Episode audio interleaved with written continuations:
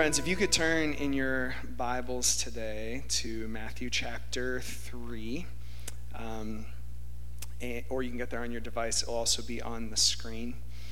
Um, I'm going to read out of Matthew 3 in just a moment uh, for you. We'll, we'll read together. Um, I am starting today a short series, just a few weeks, it'll be three or four weeks um, on our value of being a spirit empowered family on mission. Um, if you've spent any time with us, uh, then you know that we are a family that loves the Holy Spirit and we unapologetically welcome his fruit and gifts, deep transformative work, manifestations. Um, we're a people that believes that Jesus is at work among us by his Spirit. So we're going to talk about that the next few weeks my hope in a series like this isn't just to teach on these things, it's hopefully to some degree to empower you uh, to transfer this information to other people in the places where you have influence, in the places where you're leading or serving. Uh, we want the truth of God, the Word of God, to be on our lips. And so, my hope is that when we are doing these values series, which is what I've typically been doing when I'm in front of you, um, that it empowers you to be able to do that. And, and I think uh, this is a, a really important topic for us to learn how to talk about with other people, to learn how to talk about the Holy Spirit uh, with other people. Um, and I find that sometimes, and this has been the case for me too, I've not always been the clearest uh, when we talk about the work and the ministry of the Holy Spirit. So I hope to give us just some really simple handles for us to kind of grab onto uh, to talk about what the Spirit of God is doing. Um, can I take a moment just to share something uh, really personal uh, with all of you? And I'm doing it for a reason. I'm going to come back to it at the end, and maybe there's a sub point that I want to make in it. Um, but this last week, uh, or last few weeks, have been really challenging for me. Um, in some ways, ministry is going great. It feels like God is doing a lot of things. Um, but I really appreciated today the way that Jake ministered to us um, because some of the folks who are closest to me know that I've been on a bit of a journey the last couple months. And that journey is happening because uh, at the end of my sabbatical, I made a really big personal decision, a personal decision, uh, you know, uh, related uh, to me. and um, uh, and I made this decision, and I think um, it's allowed, it's given permission for my mind uh, to go some places that it hasn't before. Um, or it's gone there, but it, it never really considered it. Um, and so, what's happening is, in the last few months, I've been having a lot of really clear memories come to my mind. And I, I would never, I wouldn't say I've ever forgotten these memories. Um, they've been there, many of them are in my childhood. Um, what I've never done is been honest with those memories until the last few weeks and how bad they are. Um, and so, what this has resulted in, my mind is in a good place. Um, you know, I'm, I know the truth of God. I've grown a lot in the love of God, uh, but my body is doing some weird things. Um, so, uh, I keep having panic attacks. I've had a few this week. Um, I've vomited a few times in the last few weeks. Um, and it's because of what's you know coming into my mind. Well, I'm saying this not for your pity. It's because I want to come back to it at the end uh, and talk about what it means for us to be filled with the Holy Spirit. But here's the sub point I want to make. Friends, as I reflect on all of this, if I can just speak this into our church and into our movement, um, I think one reason and, and I'm saying this because I think some of you need to hear it. Um, I think one reason I never, uh, I just haven't been honest, is because my abuse happened in a religious context at the hands of someone who always rose to religious leadership. And the church just never gave me permission to get away from my abuser. Um, the church was always encouraging me to stay around them. Um, and, and never just ask the questions. You know, I really don't blame anybody for that. Um, you know, because deception is real and it's hard. Um, but we have to be a place that gives people permission to get to where they can heal, to get to where they can be safe. Um, and I just want to say that to you because some of you are speaking into these situations. And I know our heart is always for reconciliation, but there are times when reconciliation is not possible. Um, and we just have to prioritize the safety of victims. Um, and uh, I've made mistakes in this area too, so I'm not talking down to you. Um, but it is my heart that as things grow, um, as more people are in the mix, as our network expands, that this is one of the things we become equipped in, is knowing how to recognize these things and knowing how to shepherd and lead people through those things. And I'm going to come back to all of this in just a moment after we read the Word of God together. Um, today, we're going to start our teaching on the Holy Spirit by talking about the filling of the Holy Spirit. Um, what does it mean to be filled with the Holy Spirit? And to do that, we're going to turn to what is my favorite passage to preach on out of the filling of the Holy Spirit. Uh, when I preach on the Holy Spirit, I love to turn to Matthew 3. Um, and uh, spoiler alert, I have preached a message like this before. Um, within, I don't know, the last five years. So if, if you are like some kind of super memory person and you remember all my sermons from the last five years, which I'm sure many of you do, um, then uh, this may sound familiar to you. But more recently, if you were at Launch, this equipping event that we held here at the church for regional leaders, um, if you were at Launch and uh, you were here for our night of worship, then you heard me speak on some of these things. So that may sound familiar to you, but I'm going to take it in a little bit of a different direction today. So I want to read the whole passage in its entirety because it's not long, and then we're going to break it down into some pieces. I would love if we stood in honor of God's word, if you would stand to your feet, and we'll read Matthew 3, uh, beginning in verse 11. This is the words of John the Baptist. It says, I baptize you with water for repentance. But after me comes one who is more powerful than I, whose sandals I am not worthy to carry. He will baptize you with the Holy Spirit and fire. His winnowing fork is in his hand, and he will clear his threshing floor, gathering his wheat into the barn and burning up the chaff with unquenchable fire. Then Jesus came from Galilee to the Jordan to be baptized by John. But John tried to deter him, saying, I need to be baptized by you, and do you come to me? Jesus replied, Let it be so now. It is proper for us to do this to fulfill all righteousness. Then John consented. As soon as Jesus was baptized, he went up out of the water. At that moment, heaven was opened, and he saw the Spirit of God descending like a dove and alighting on him. And a voice from heaven said, This is my Son, whom I love with him I am well pleased. Could you read that last sentence with me, the words that the Father says over the Son? Let's read it together. This is my Son, whom I love. With him I am well pleased. You may be seated. Um, if we could go back to the beginning of this passage on the screen, that would be great. And let's just break down some of the component parts of what's happening in this passage as we answer this question what does it mean for a person to be filled with the Holy Spirit? Um, to answer that question, we're going to begin in the ministry of John the Baptist. John the Baptist is Jesus' earthly cousin, and uh, he is a prophet. Um, in many ways, he's, he's in the New Testament, but he's actually the last Old Testament prophet. He's actually the last of a generation of Old Testament prophets uh, that is prophesying leading up to the coming ministry of Jesus, the Messiah. And so, for hundreds of years, prophets have been prophesying about the coming of this one Jesus. And John is actually kind of the last Old Testament prophet prophesying about the immediate coming of this one Jesus. Um, and in Matthew 3, Jesus actually begins his public ministry with this baptism. So, but this is what John teaches about baptism. He says, I baptize you with water for repentance, but after me comes one who is more powerful than I, whose sandals I'm not worthy to carry. John is saying, You're coming out. All these people were coming to the desert to see him prophesy. He was kind of a weird guy. And they're coming out to the desert to seem like a lot of prophets are and were, kind of weird people. And, and he's out there in the desert, and these people are coming, and John is saying, You're coming to see me, but I'm not the one.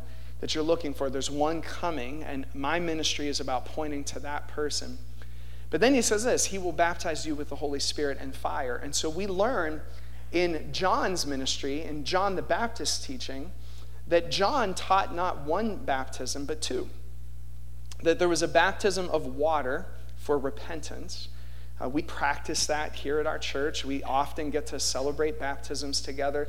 Um, there's a baptism in water that signifies our repentance, our turn to Jesus, our union with Him and the family of God, this ritual, this rite that, that Jesus gave to us and commanded us. It is the initiation rite for everyone in the family of God to come into the family. Um, but then he teaches this other baptism, not just a baptism of water, but a baptism of fire as well. And he says that this baptism will come from Jesus himself. He will baptize you with the Holy Spirit and with fire.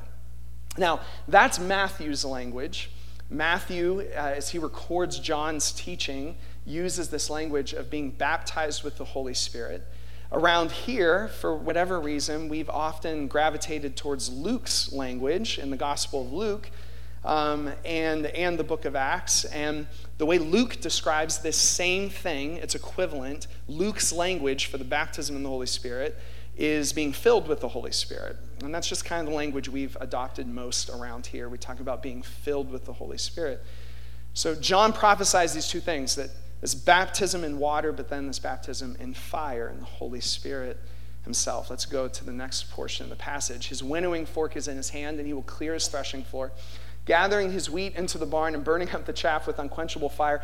John, like true prophets, goes into this intense um, judgment language, and that may seem startling, except that he is prophesying about the presence of the Holy Spirit, the Spirit of Jesus among his people, the Spirit of God working among his people, the presence of Jesus becoming manifest in the midst of his people by his Spirit. And anytime Jesus is present in that way, anytime Jesus is manifest, um, there is a kind of judgment that happens just by his presence. Um, I was trying to think of uh, an analogy, and I, I came up with one. It's not the best one, but you'll, you'll follow me. I love to cook. And I haven't been feeling great the last few weeks physically, so I told Chelsea last weekend, I said, I need to cook. And so if you were following me on Instagram, I went on this like Cajun kick because I never cooked Cajun food and I like seafood, so I was like, I'm gonna cook everything Cajun and everything from the ocean that I can, you know, um, or from lakes or streams or whatever. So, um, so I bought some black bass, which I never had made before. I made this like Cajun black bass. I bought crawfish. How many of you have eaten crawfish? You ever done it? Yes, delicious. Um, I made crawfish. Chelsea wasn't into them, but Devonte came over. Devonte and I killed a bunch of crawfish. Not literally killed. Well, kind of. But we ate them, is what I mean.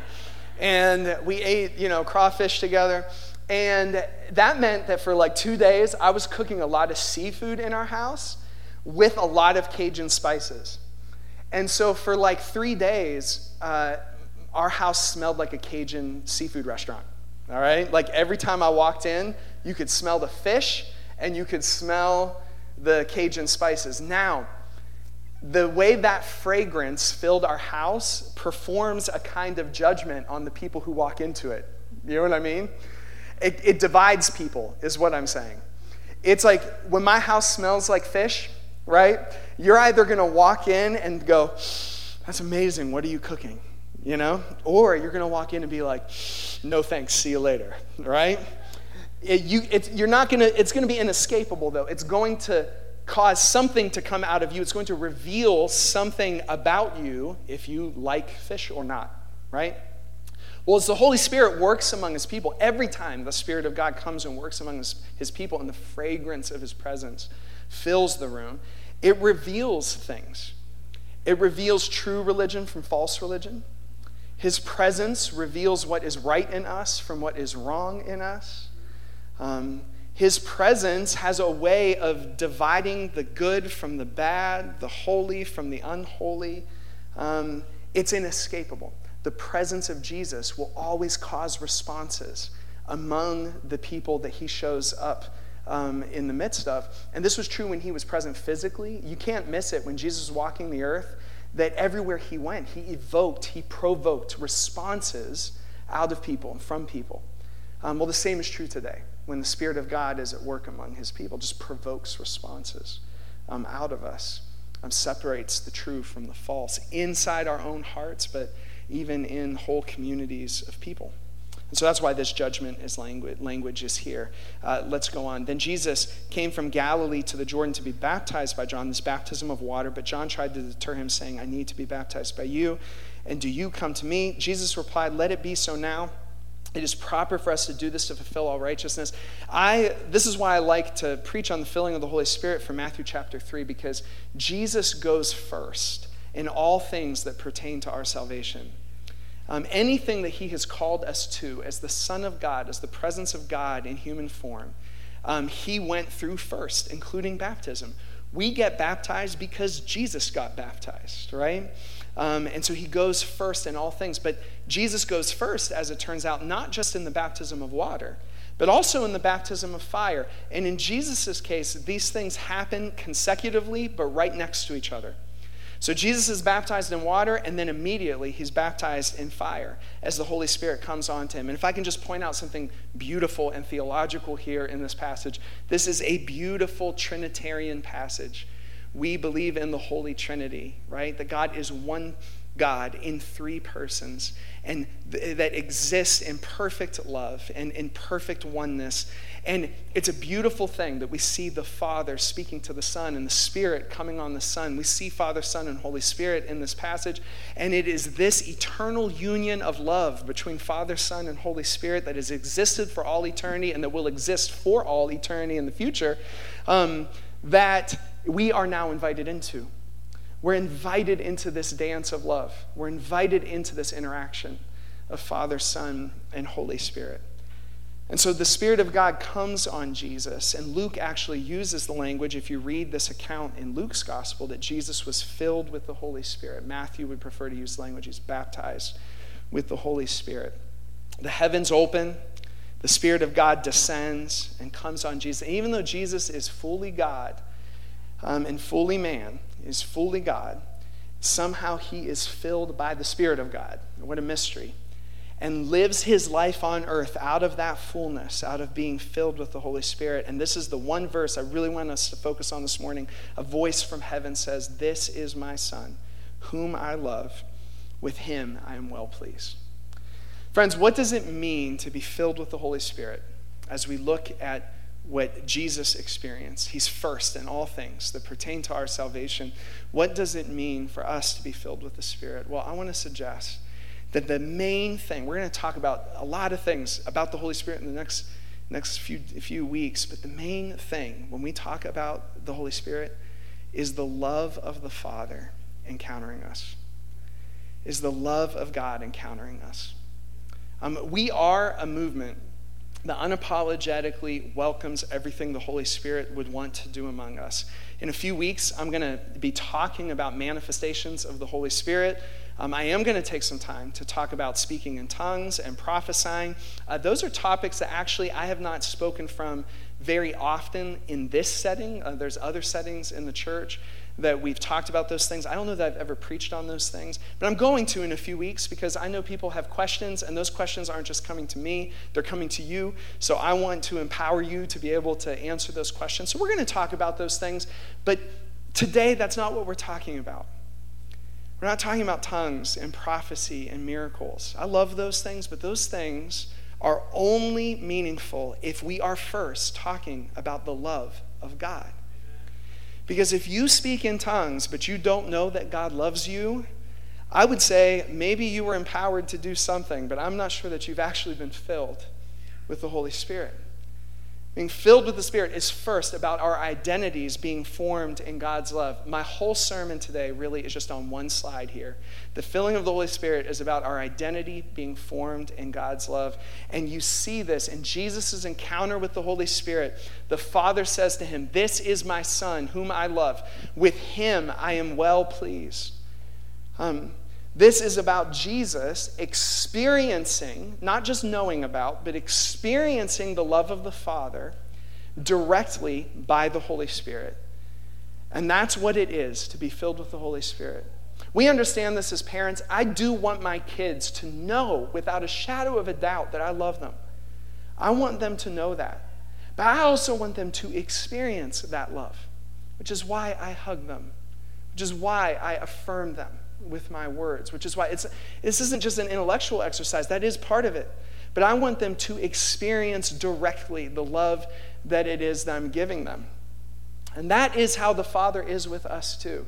Friends, you should know this. God loves you today, and He couldn't love you any more, any less than He does right now. He loves you today quite apart from whether you feel it, quite apart from whether you acknowledge it or even know that that's true.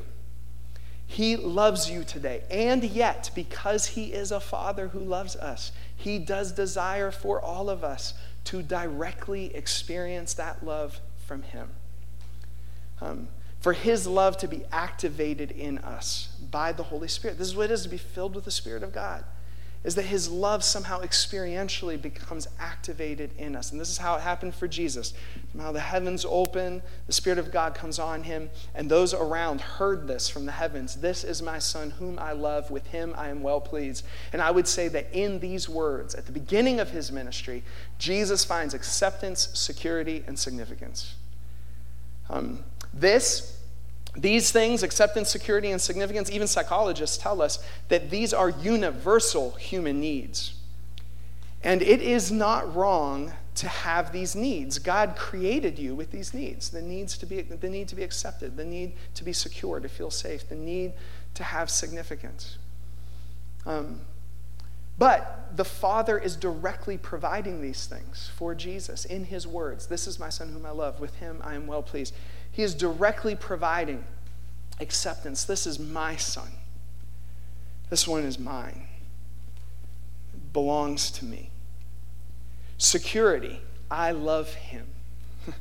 this is my son whom I love. He's secure, safe in my love. And significance. With him I am well pleased. Um, the significance comes from the Father. This is the one. It's significant because I love him. Significance is defined by the love of God. Um, and friends, I would say that because Jesus has gone first in everything uh, that pertains to our salvation, that these are the words that God the Father speaks to us as well. This is my son. This is my daughter, in whom I love. With him, with her. I am well pleased. This is the refrain that God states and sings over our lives, whether we are aware of it or not. But God so loves us, He desires to encounter us by His own presence, by His Spirit, so that this is activated in our own hearts. It's about identity, it's about love. Um, as a matter of fact, I would say whatever other identity markers you use for your life, they can't find full and holy expression until your identity is formed in God's love first. And then those other things will beautifully come to life. Um, it's not even that God will just do away with them, He'll remake them, He'll renew them. They'll find divine purpose in what He's doing in the world, but it has to be in the context of his love. Now, let's think about the ministry of Jesus, can we, just for a second, and think about how important this is going to be. Him, him experiencing the love of the Father, how important this is going to be um, for his future ministry. Let's think about what it's going to be like for Jesus in the coming months and the coming years, and why it is so critical that his identity is formed in what the Father says about him, and what he has experienced from the love of the Father, and not from something else. What would have happened if Jesus had tried to find his acceptance other places? Oh, there were times that people were all about him, and Jesus is a rock star um, you know, crowds are forming. But then there's other times, there's this really sad time in the Gospel of John when everybody leaves him except for his few inner circle disciples, and even they aren't so sure. Even they are kind of just hanging on by a thread. What if Jesus had found his acceptance in what people thought about him? Well, there would have been times that maybe it felt good, but there would have been a lot of times uh, he didn't seem like he was accepted at all. Security. Think, think about this one. What would have happened if Jesus got his sense of security from his circumstances. This is a man who is going to suffer for our sin. It's what we celebrate at the table today. This is a man who is eventually going to be persecuted and killed. What if his sense of security, safety, was rooted in what was happening around him instead of in the love of God? He wouldn't have been able to stand. What if his sense of significance came from the things that we often attach significance to, you know, money or fame or wealth or power. Jesus had none of these things. His acceptance, his security, his significance came from the love of God, came from directly experiencing the love of God. And, and I love this because it means that what, G, what the Father says about Jesus validates the Son far more than anything Jesus did in obedience to the Father. What validated Jesus was what the Father said about him. And I love that it happens publicly in this passage with evidence that Jesus is filled with the Holy Spirit. I love that it happens publicly because it's as if the Father is saying to Jesus, is saying to those who are listening, listen, don't get it twisted. Don't get confused. When it looks like nobody is accepting this man, that does not mean that he's not accepted. When it looks like this man is unsafe, when it looks like he's suffering, don't think that it means that he's not my chosen one. Because I already said it. This is my son, whom I love. With him I am well pleased. When it looks like he's not significant, when it looks like he's a poor, no name rabbi with a ragtag group of followers, don't think that that means that my divine blessing isn't on his life. Because he's not finding his significance from these circumstantial, temporary things. He's finding significance from the love of God. It's like Jesus pouring out his love, I mean, the Father pouring out his love on Jesus is an apologetic against us and our temptation to look at Jesus as one who's been forsaken instead of the chosen Messiah. Reminds us that this man's life is being defined by his love. And I would say the same thing is true for us, friends, because to follow Jesus in obedience and mission is often going to take us into places that do not feel like acceptance that do not feel like security, that do not feel like significance. And when everything around us is telling us that we are not loved, when everything around us is telling us that we are not accepted, that we are not safe, that we are not significant, listen, the love of God speaks something better. We are loved. We are validated, not by what we do for Him, but because of how He views us, because of what He has said to us, and He wants to encounter us with that love. And I would say that that's what being filled with the Spirit is it's directly encountering the love of God. And here's why that direct encounter has to happen it's because I could preach that God loves you all day, and there's a certain degree to which you will not believe it until you encounter His love. Um, we could say it to each other all day, but people have to encounter Jesus themselves. Now, I know that as soon as we start talking about experiencing something, experiencing God's love, that can cause all kinds of insecurities to raise up in us. And I am going to address this over the next few weeks. But let me share with you a story. I was in a group of pastors recently where we were talking about language surrounding being filled with the Holy Spirit. And this pastor said, by the way, as a pastor in our our family of churches and our family of churches teaches uh, when I'm teaching you today um, that, the, that we're filled with the Holy Spirit and encounter the love of God.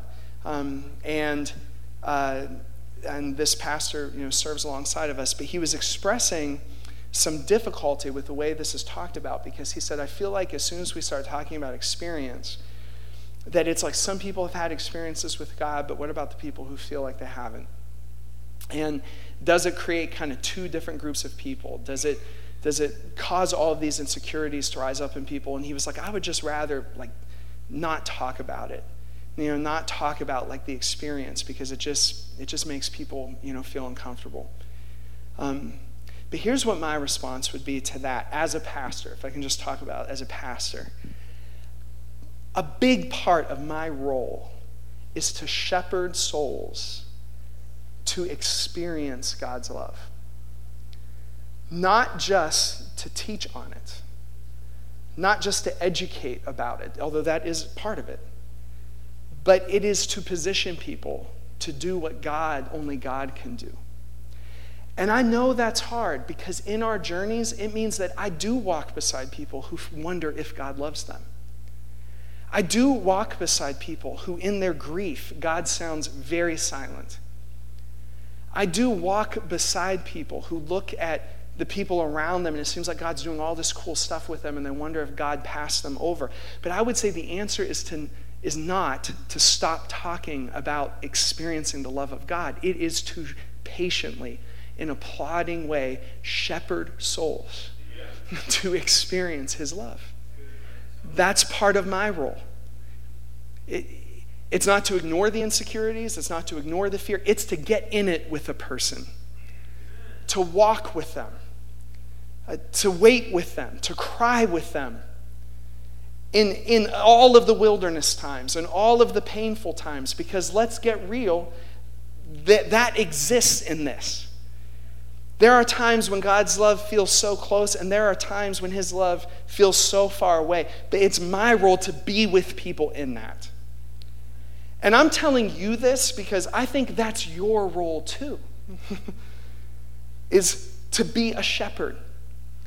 Is is to walk beside people and just to keep patiently positioning them so that they can receive God's love. How do we position them? Well, we do teach them the Word of God, we do educate, we do pass on the information about the Holy Spirit, but we also show up and we listen. We pray for each other in our pain.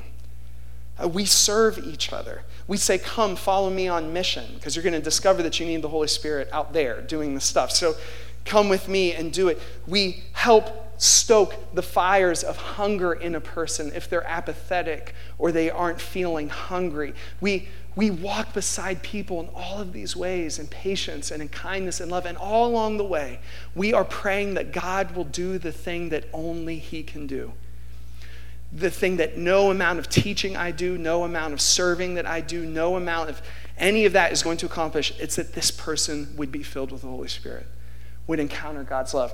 And friends, I'm telling you this because some of you are discipling people, and some of who you are discipling, you know what they need more than anything else is to be filled with the Holy Spirit. But you can't make it happen. Your role is to shepherd. Your role is to facilitate.